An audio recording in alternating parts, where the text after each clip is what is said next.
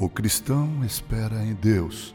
Paulo escreveu em Colossenses capítulo um, verso cinco, seguinte expressão: esperança que vos está preservada nos céus. Nós, os cristãos, costumamos cantar aquele hino: ó, pensai neste lar lá do céu.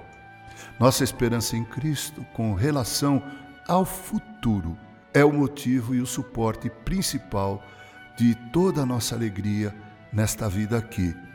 Ele motivará nosso coração a pensar com frequência no céu, pois tudo o que podemos desejar está prometido para lá, cristão. Aqui estamos cansados e sobrecarregados, mas lá é a terra do descanso, onde o suor do trabalho não mais orvalhará a testa do trabalhador, e a fadiga será para sempre banida. Aqueles que estão cansados, esgotados, a palavra descanso é repleta de céu. Estamos sempre no campo de batalha.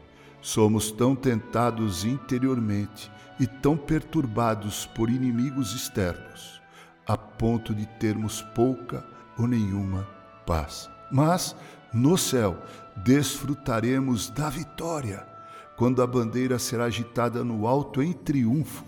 A espada será embainhada e nós ouviremos nosso capitão dizer: muito bem, servo bom e fiel.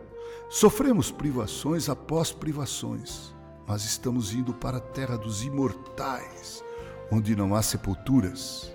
Aqui o pecado é uma constante aflição para nós, mas lá seremos perfeitamente santos, pois não haverá como entrar nesse reino algo corruptível. A cicuta não brota dos sucos dos campos celestiais.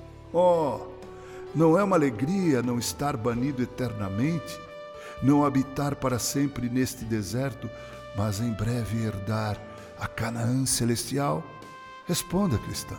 Todavia, que jamais seja dito que sonhamos com o futuro e nos esquecemos do presente. Que o futuro santifique o presente para usos mais elevados. Por meio do Espírito de Deus, a esperança do céu é a força mais potente para a produção de virtude. É uma fonte de empenho jubiloso, é a pedra angular da alegre santidade. O homem que tem essa esperança em si, faça o trabalho com vigor, pois a alegria do Senhor é a sua força. Ele luta fervorosamente contra a tentação, pois a esperança do mundo vindouro rechaça os dardos inflamados do adversário. Ele pode trabalhar sem recompensa presente, pois contempla uma recompensa no mundo que está por vir. O cristão espera no Senhor. Com carinho, Reverendo Mauro Sergio Ayala.